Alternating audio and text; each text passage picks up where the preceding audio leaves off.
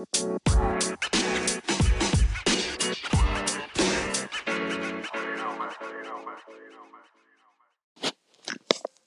up, y'all? It's Kavya. Welcome to the 12th episode of Women on the Mic. Today, I am so excited to have Dana Vollmer here, three time Olympian swimmer and five time gold medalist. So, hope you enjoy the interview. Yeah, glad we figured this out. Yeah, I mean, it's first time for both of us, but I thought it'd be a cool way to kind of get to see you and talk with you. Yeah, definitely. So, uh, how are you doing this during this time? I know it's like a lot of uncertainty and yeah. Yeah, I mean, I'm thankful that my family is all healthy. Yeah. Um, with my five and two and a half year old, Mm. you know, the house is nuts and it's chaotic, Yeah. and they don't really understand me trying to work and their dad trying to work while we're home. They just want to play. Yeah. Um, but we're just so thankful for our health and and yeah, doing the best that we can, as I'm sure a lot of people are. Yeah, I mean, thank you so much for joining because I think, you know, during this time when there's a lot of uncertainty going on, um, hearing stories of, you know, super inspirational people can help people find, you know, motivation during this time. And so, you know, I'm excited to get to talk with you and have people listen. Um, so, I know, you know, you're quarantining yourself at home, but are you doing anything, you know, special with your kids? Anything fun right now? We've been trying to do as many art projects as we Yeah. can. Um, they've been going on scooter rides, and I run next to them, which Oh, has been a lot of fun. Yeah. Trying to get as get outside as much as we can, Mhm. and um, but yeah, it's it's definitely been challenging trying to come up with all these different things Yeah. to do. Um, Keeping they everyone have each other, which is nice. Yeah. Yeah, because they're they play and they're running around right now in the backyard with my husband. So that's nice that they have each other. Yeah. But you know, trying to still do pieces of school. They get about thirty minutes with their preschool right now. Mhm. And then, you know, just trying to schedule when I get work done, when my husband does their school crafts. Um, Yeah, it's a lot. It's pretty overwhelming. Um, so I know that you know this pandemic has kind of affected like a lot of people, and if we're looking at you know the sports community, so many seasons have been postponed. Um, you know, teams have you know been canceled, and I think something special to you, the Olympics have been postponed, and I know you know the Olympics is really important to you, is hold a special place in your heart. So I kind of want to talk to you about you know the experience at the Olympics for you. Um, so you were 12 when you went to the Olympic trials, and so I wanted to know, you know, what was that experience like being 12 years old at the trials? Yeah, I mean, man, it, it took. Um, I was the meet before that. I swam the hundred fly five times. Yeah. I in the prelims and the finals, and then I had to time trial it to get the time standard. And just going and so it was the 200 IM. It Mhm. turns out it was a, a girl named Gabrielle Rose, and she was only oh, maybe 16, 15, 16 at the time, and she had just qualified for the semifinals and then just qualified for the finals, and she swam and she ended up second, which made the Olympic team. And Mm. her face just lit up. Yeah. She jumps out of the pool, ran around the side of the pool deck, flew into her coach's arms, and he spun her around. Wow. And that was the moment when I turned to my coach and like I have goosebumps, and I was like, "That's what I want." Mm. And it was so much more than the place or her time like just the joy that mm. she had just accomplished what she had accomplished and made the olympic team. And like oh it was just so inspirational. And my own swim i ended up 49th in the 100 butterfly. And i was so mad that i did not make an olympic team at 12 years old. I like that, So- that competitiveness. Yes, so my dad had to keep reminding me of all the grown women women that had just been beat by a twelve year old. Uh, but it definitely sparked that fire in me to want to have that same joy and fulfillment and accomplishment in what I was doing in the sport. yeah, and like four years later, you're on the team in uh, 2004. So what was that experience like being 16? That's still really young. And, you know, walking through that opening ceremony and like being surrounded by so many amazing athletes. Yeah, so I have never been to an opening ceremonies. Um, Oh. Sadly, so swimming starts the next morning. Got it. So And you my like, event is always the first one. And um, athletes are told, at least the U.S. swimmers, Mhm. that if you're in those first three days of competition, they advise that we don't go. yeah, that makes sense. It's on average, it's seven, six to seven hours of standing Yeah. on the athletes. So I always were like somewhere in the village watching the opening ceremonies. Mm. I have been to closings, and so I can only imagine what openings Yeah. feel like. But to walk into that arena and all of those athletes and the level of talent, and everyone's just so excited to be there. Yeah. And um, in 2004, you know, it's such it's such a family, and the coolest thing to me was actually the cafeteria, not just because of the food, um, but when it, when the meet first started, when the Olympics first started, each country kind of stayed at their own table, hmm and by the end of the two weeks, like that was just not the case. Yeah. Like everybody was That's mingled, so awesome. and it was just so yeah, it was amazing. I mean, I can imagine when you're 16, like not many of your friends are training for the Olympics and you know going through that rigorous schedule. So, what was your life like as a 16 year old? What like your day to day life? Yes, my alarm went off at 4:30. Wow. and I got up and we had to drive 45 minutes to the nearest club team. Mm-hmm. And so we would drive up there. I had a two hour swim in the morning, drive the 45 minute back, go to high school, and then turn around. As soon as, you know, high school ended, I would drive back up and we'd have a two and a half hour afternoon session and then drive back. Wow. So my brother and I kind of alternated on driving, and we would just try to get our homework done and talk to each other. And it was actually great bonding for my Mhm. brother and I. Um, now I kind of want to backtrack. I know you mentioned that your mom was a swim coach, right? Yes. So yeah. is that like kind of how you got into swimming? Like, tell me about how you like the first time you got in the pool.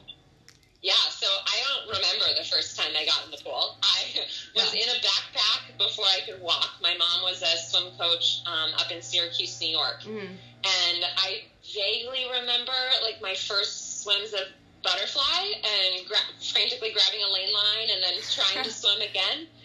Um, but I mean, my mom, she held New England records. Um, Wow. She was a fantastic swimmer through eighth grade because they didn't offer sports for Mhm. women at her high school. Wow. So she was always so passionate about keeping me in the sport and that there was nothing too too expensive. They put my whole training on credit cards and they took me to every competition, to all those practices, and they were like, no, this is going to be an opportunity for you because my mom didn't have that. Wow, that's really inspiring. I mean, I was gonna ask you a little later, but I'll ask you now since you're talking about like women who inspire you. But um, growing up, who are some you know women who inspired you? Yeah, my idol was Jenny Thompson. She was a swimmer. She also swam butterfly. She did freestyle as well. But she's she's one of the most um, medaled Olympians of all time for swimming. But what I loved about her, so it was in 2004 that maybe it was early. No, I think it was 2004.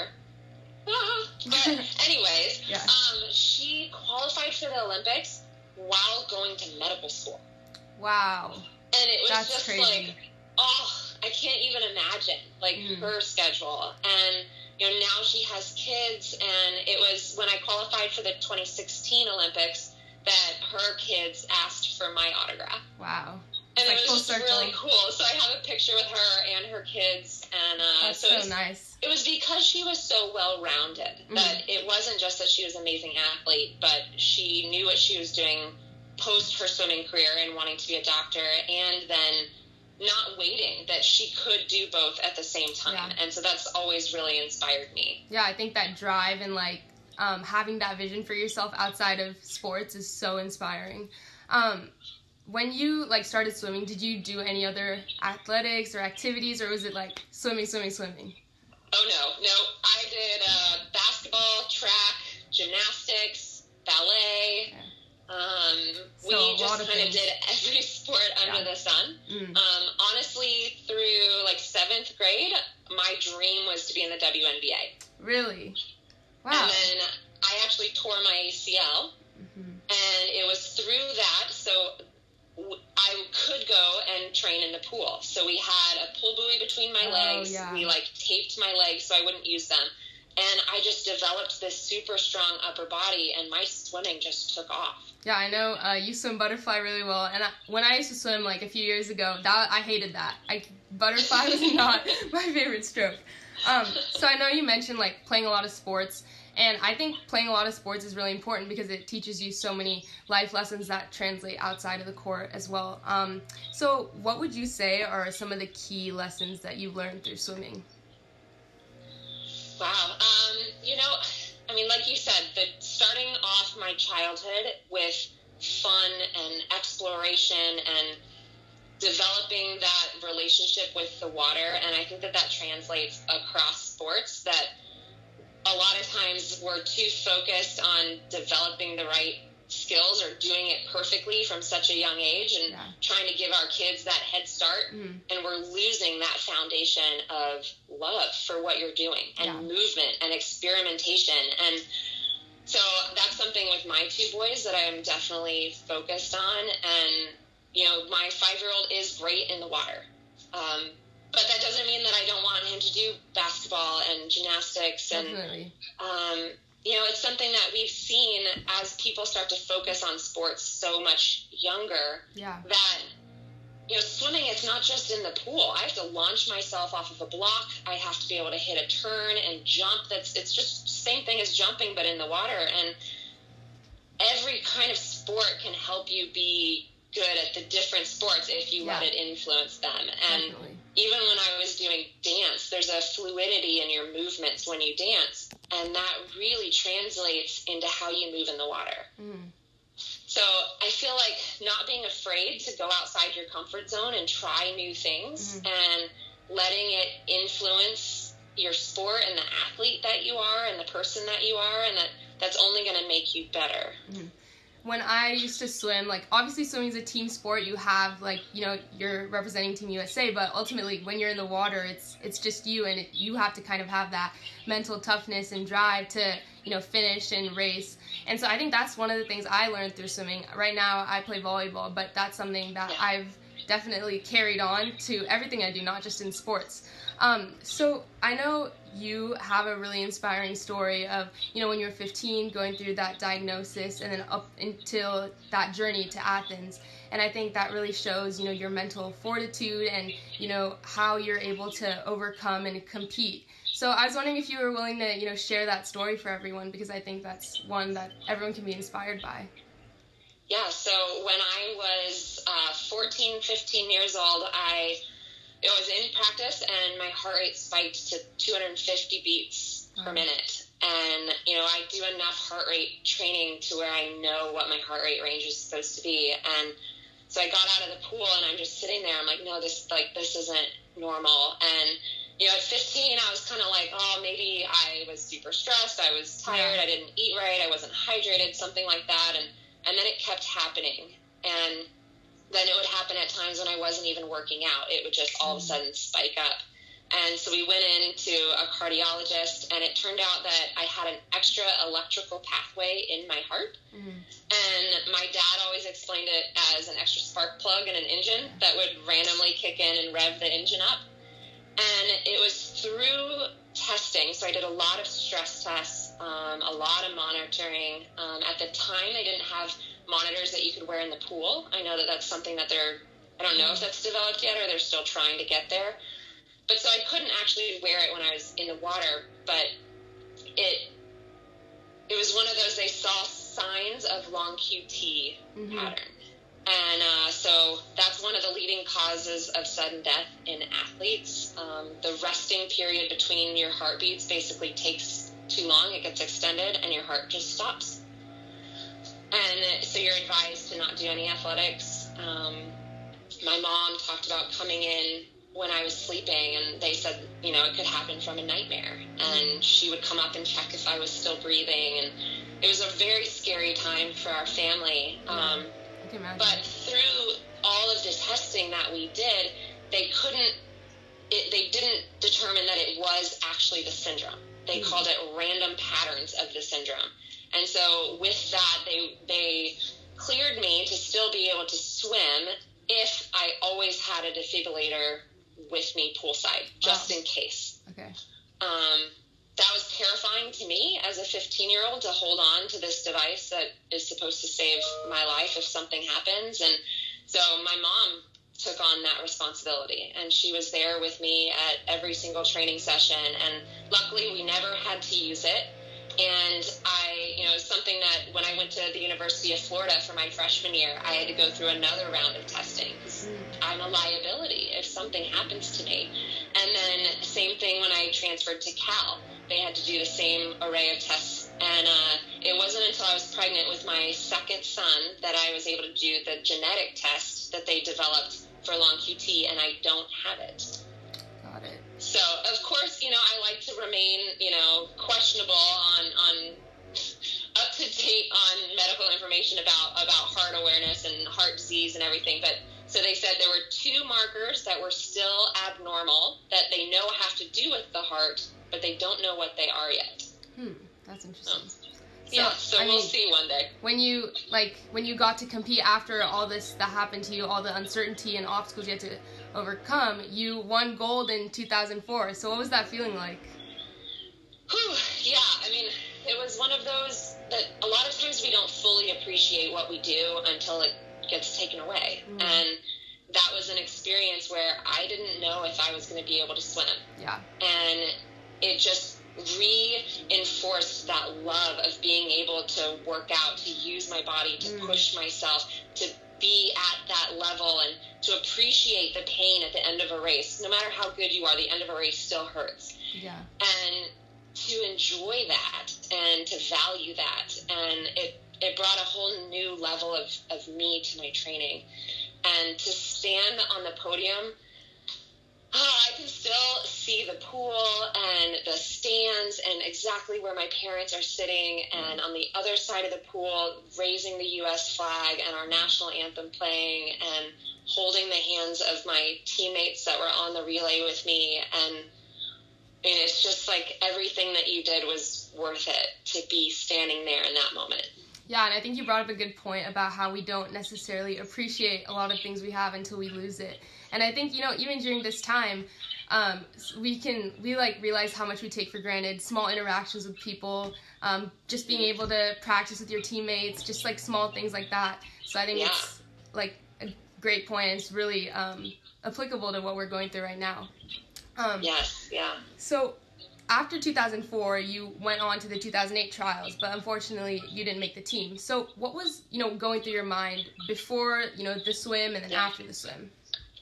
Yeah, so I mean that was one of the harder periods for me, Mm. and I know that you're a big advocate for mental health in sports, and you know it's one of those that I put so much pressure on myself Mm. that I had to like I was now an Olympic gold medalist. It had kind of felt like while there was hardships and challenges, things had kind of fallen into place up to that point.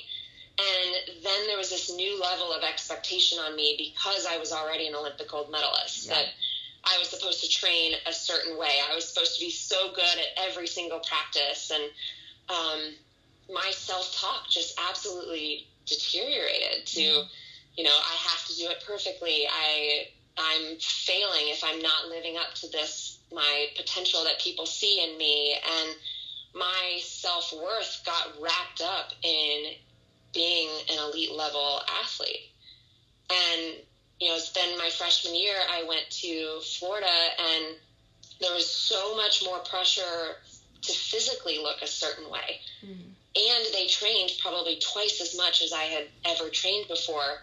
So I wasn't doing as well in training. I was critiquing my body to the absolute hilt. And then then I head off to the 2008 Olympic trials where I felt like you know everyone had invested so much time in me. I was more afraid of letting everybody down than I was excited to make an Olympic team. Mm. And I just crumbled. And especially when I didn't make the team, I Yeah. felt like nothing. I was I was useless. I you know, it was a really really hard Mm. space to be in and but honestly now looking back, I'm really thankful because it set me off on this journey of discovering why I love to swim and what I love about the sport Yeah. and about the water and about competition and it completely transformed the way that I approached the sport and I I do wonder if I had made the team in 2008 if I would have just kept trudging along Yeah. with that terrible inner voice inside of me that it took that disappointment for me to say enough with that. Like there Yeah. has to be a better way. I mean, I think you mentioned a good point how you know that negative self-talk is so impactful and like can um, impact you in competition in daily life. So how like what are some tips you have for people who are you know like not talking to themselves really nicely or not in a good mental state not very confident? What would you say like how can they bring that confidence up yeah so part of what i worked on was was actually writing down what my goal was and then writing down all the areas that I felt like fed into that being successful. Mm-hmm. But then going beyond that and understanding your definition of all of those terms. And so I'll use hard work for an example. Like making an Olympic team was my goal, and I wrote hard work. And it's like, all right, like that seems like common sense.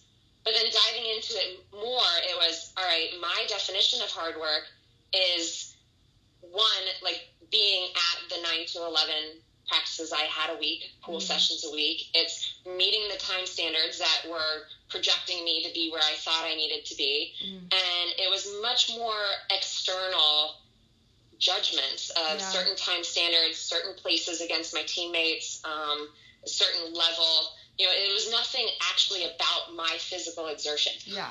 yeah. and to understand that, I was setting myself up for failure. Mm-hmm. And so starting to understand everything around your goals helps you better define like that that bar that you're setting yourself up. Definitely. Your, the bar you're setting for yourself. Um, and then going beyond that, like I want people to discover what fuels them. That it's not just swimming. And when I thought about making an Olympic team, you know, we tend to look at all the other Olympians, uh, the way that they've done it, the yardage they've done, the weight training that they do, and that's all outside of ourselves. Mm-hmm. And to remember to look back, like, what did you love about swimming? What do you love? What got you into volleyball? Like, what are those core elements that yeah. make you so excited to do something? And to realize that those are actually the fuel behind the words like commitment and dedication. You can't just be committed and dedicated yeah. just because you think you have to be. Mm-hmm. That has to be fueled by something. And you know, to start to stay true to those. Like some of mine, it's like holding my warm cup of coffee in the morning. Yeah. It's the sun rays shining through the pool. It's the calmness that yoga brings to me. Mm-hmm. It's artwork. And to realize that to get to chase my goal of being an Olympian, I have to include all of those. They have to yeah. be part of it. Otherwise, I'm never going to feel whole. And yeah, it's also, you know, I, leading after 2008, like I can admit when I looked in the mirror, I did not like the person that I saw. Mm-hmm. And it's starting to work on that dialogue to catch yourself in what we're saying. Yeah. And starting to switch that and starting to say that we are enough right now. And just because we want to improve does not mean that we are less than right now. Good, definitely. And I mean, it's hard. It's yeah. hard work. It's like a constant yeah. state that we have to be working on ourselves in. And yeah, like I mean, I catch myself like saying bad things to myself all the time on the court, um, and I like catch myself, like you said, being affected by those external pressures and not really like kind of remembering why why I'm playing, like why I love doing this. And so I think that's a really good point is to kind of understand and be conscious of those internal drives and internal motivations which makes which made you like fall in love with what you're doing. Um, I know you talked about you know your body image. So like what would you say are is some advice for someone who might like look in the mirror and not you know their body image might not be very healthy or some someone that's like not um, talking to themselves in the right way about how they look. Yeah, I mean it's it's so it's so hard. Yeah. And for me, it was starting off by just appreciating what our bodies are doing for us right now. Mm. Um, the fact that we're alive, the fact that we're moving around. Um, if you're an athlete, the fact that you're out there doing what you love, yeah. and to really appreciate that every single person's body is different. And one person's body that works for them is not going to be the body that makes you have the best you for your sport. And yeah, I wish more coaches would appreciate that mm-hmm. and take that to heart that that doesn't have to be such a key thing. Um, even in swimming, you know, it's like there's there's not actually a tie to the super lean people being the most fast, Mhm. and uh, but yet that seems to still be a goal for a lot of athletes is Yeah. just to be incredibly lean. Mhm. Um, and I the way that I changed mine, it started to be a much better relationship with myself and food. That instead of judging it off of what nutritionists told me to eat, what you know my coaches, Yeah. what whatever it is, whatever you read, it's like how does food make me feel? Mhm.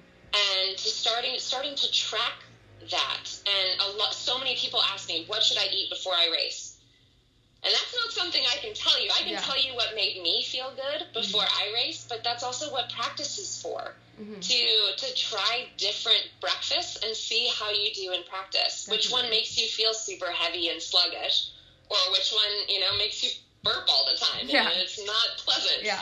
um, all of those that's what that's what practice is for to figure that out and and you will and i feel like for me anyways like the times when i was not critiquing myself and pin like you know being so critical on what i ate i when when the, when that left and i was focused on what made me happy and feeling good inside my skin my body changed and and it was healthier Yeah. for me and how I felt in my skin.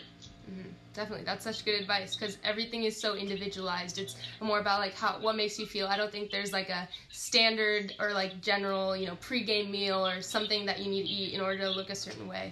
So I think that's really inspiring. Um, so when I used to swim, I used to swim when I was like nine, so around like 2012, which is like when you competed in the 2012 Olympics, and there are so many inspiring women who are on that team. I remember looking up to, you know, Missy Franklin, Katie Ledecky, uh, you, of course. Um, and I also have this photo. I met you a while ago. This was in 2013. and That's amazing. yeah, and um, I think like you and all the other amazing women on that team, you guys kind of transcend um, like swimming. You're you're just great role models in general for all women, and so I still look up to you. You know, playing volleyball. I know so many other you know women and athletes look up to you as well. So I just wanted to pull out that photo. Aw, thank Um, you. That's great. Yeah. Um, what was I gonna say? Oh yeah, one thing that really inspired me and which I thought was so badass was when you gave birth in 2015 and then came back 2016 and then won another gold medal. I mean, that's so badass. That is amazing. So, um, talk to me about you know that preparation that went in and like kind of your mindset after you know your first son all the way to that gold medal. Yeah, so I feel like this surprises a lot of people that it wasn't necessarily my goal to Really? win an Olympic medal. It was one of those, you know, I had taken two years off. I thought I was done with the sport after 2012. Um, I had been doing yoga, you know, I want Yeah. to say I kind of worked out, but not probably like I, not like I do now, now that I'm retired. And, um, you know, it was when I was on bed rest, um, and I just, I missed the control of my body and the finite, the little movements that help me balance and move through the water and uh, just being in control of my body. Uh, Yeah. I did not feel in control of my body that late in pregnancy, and uh, that was when I called my coaches. I was like, "What do you guys think about me coming back?" and you know, we were like, okay, like let's just take this step by step. And honestly, it was the most holistic, healthy approach I feel like I've ever had to the sport. And because I, it wasn't about instantly coming back and getting in the best shape that I could. It wasn't about being super lean. Like I needed to have enough calories to nurse my son, which yeah. brand new experience, and I was felt like I was hungry all the time Yeah. and and then to also try to train and you know I would jump out of training and I would nurse him and then I'd get back into training Yeah. and um, if I was up all night with him then I wouldn't go to the pool like it was such a different balance. Yeah. of my health and my well-being and this balance of fitting in workouts and I'm a person that likes to set high goals no matter what so when I got back in the pool, it was like, hey, why not? Yeah. Let's set the high bar of making an Olympic team. And you know, it was just this really healthy step by step, take it slow. I think if I had gone in with the mindset of I have to make an Olympic team, like that is my ultimate goal, Yeah.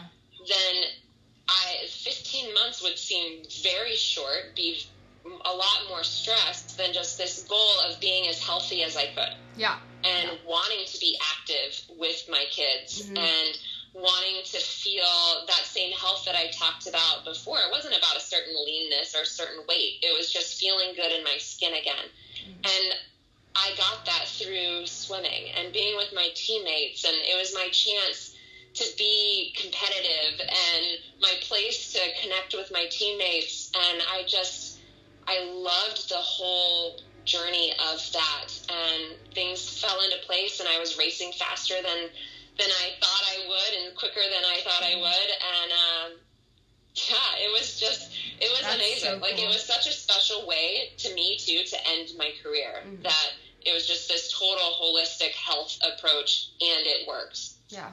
That's really inspiring. And I think, you know, all the stories, like between those four years for each Olympics, you've had, like, you know, some obstacles that you've had to overcome, which only goes to show, you know, we don't really understand kind of the journey behind, you know, we see uh, medals and the podium, but there's so much that goes behind that and the journey and the path that it takes, which is so inspiring. And I've learned so much from you. Um, so I wanted to ask, like, you definitely inspire so many women, uh, so many athletes, so many swimmers. I know in the comments there are like a lot of people who are saying like, Dana, you're my favorite swimmer.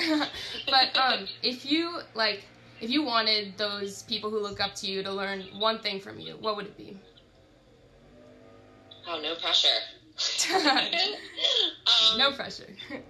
yeah that you know our our health and our relationship with our own body is so incredibly key to being successful and no matter where, what we want to do. Yeah, um, that developing that sense of self-confidence of being whole and being complete right now is well it just absolutely transforms the way that you're going to go after Mhm. any of your goals definitely. and that those goals aren't what define you as a human being Yeah, that's so true, and that's really inspiring.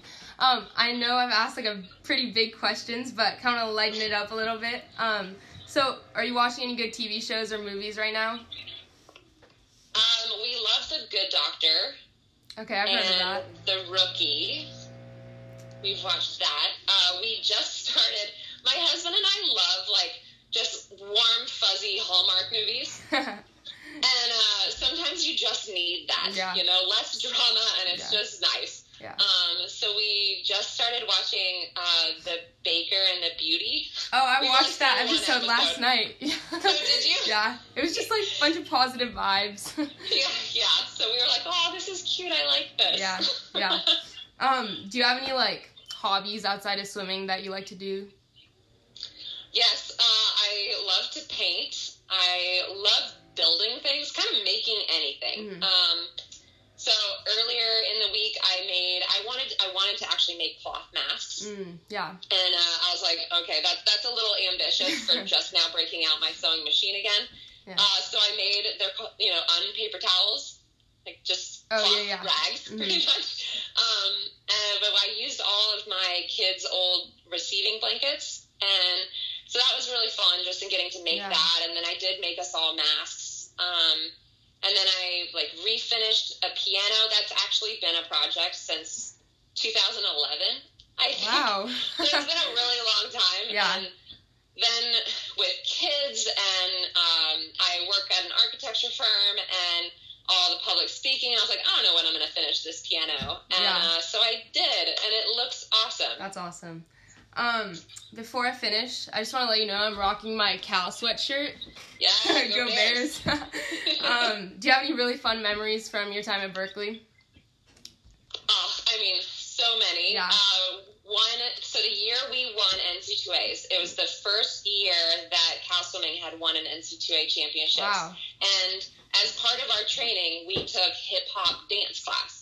No way. And so we would do hip hop dance like two or three times a week. That's so but cool. it was the last relay, and it came down to that relay. And if you know, if we won, we won the meet. Mm. And to calm us down, our team went outside of the aquatic center, and the four relay people sat down, and the rest of the team did our hip hop dance, That is so fun. choreographed dance is so that we cool. learned.